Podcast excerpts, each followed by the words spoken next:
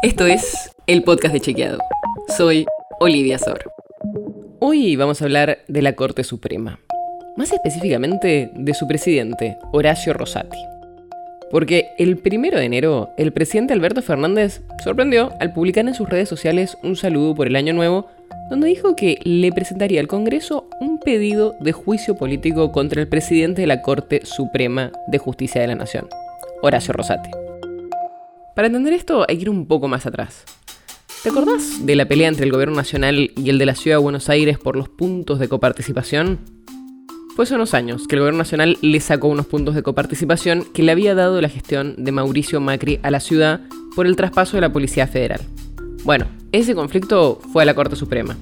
Y la Corte todavía no falló en la cuestión de fondo, pero le dio la razón a la ciudad en una medida cautelar para que, por lo menos hasta que dé el fallo final, la nación le devuelva esos fondos que le sacó a la ciudad. ¿Qué pasó después de eso? La nación cuestionó el fallo, pidió que se revoque la cautelar y criticó a los jueces de la corte. Todo esto es muy importante porque el juicio político que anunció Alberto Fernández contra Rosati y los otros tres miembros de la corte, Juan Carlos Maqueda, Ricardo Lorenzetti y Carlos Rosenkratz, tiene que ver con esta causa. El anuncio del juicio político, por ejemplo, se hizo unos días después de una reunión entre el presidente y varios gobernadores para analizar ese fallo que favoreció a la ciudad. Y por eso mismo el gobierno salió a comunicar que tenía el apoyo de más de una decena de gobernadores en su juicio contra la Corte. Pero, ¿qué es este juicio político del que estamos hablando?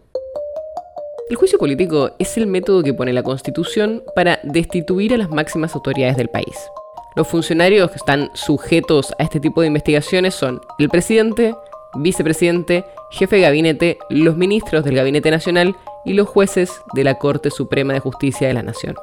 Y este juicio público está a cargo del Congreso de la Nación. Que el juicio sea político no es menor. Significa que su desenlace tiene solo consecuencias de ese tipo, políticas. Su único objetivo es la destitución de un funcionario o su inhabilitación para ejercer cargos públicos. Y puede ser que en muchos casos, además del juicio político, haya también una responsabilidad penal, pero eso queda a cargo de la justicia. Las causales del juicio político a un funcionario son tres. El mal desempeño de sus funciones, que es una causal subjetiva, la comisión de delitos en ejercicio del cargo o la comisión de delitos por fuera de la función pública. Estas últimas dos son causales objetivas que requieren una condena previa.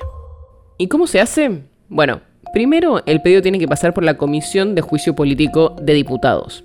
De ahí al recinto, donde con una mayoría de los dos tercios presentes ejerce la acusación frente al Senado, que con esa misma mayoría de dos tercios tiene que juzgar a los acusados.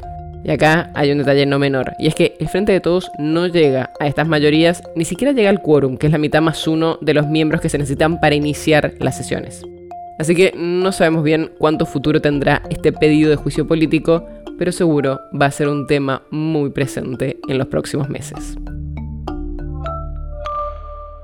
La nota sobre la que se basa este episodio fue escrita por Manuel Tarricone. Si quieres saber más sobre esto y otros temas, entra a chequeado.com o seguinos en las redes. El podcast de Chequeado es un espacio en el que de lunes a viernes te contamos qué de lo que escuchaste o circuló es verdadero o falso.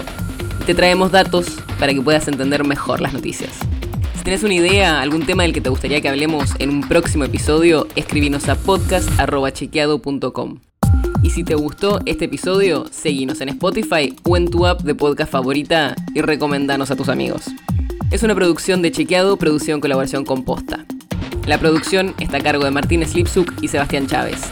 Y la edición es de Nacho Guarteche. Yo soy Olivia Sor. Hasta mañana.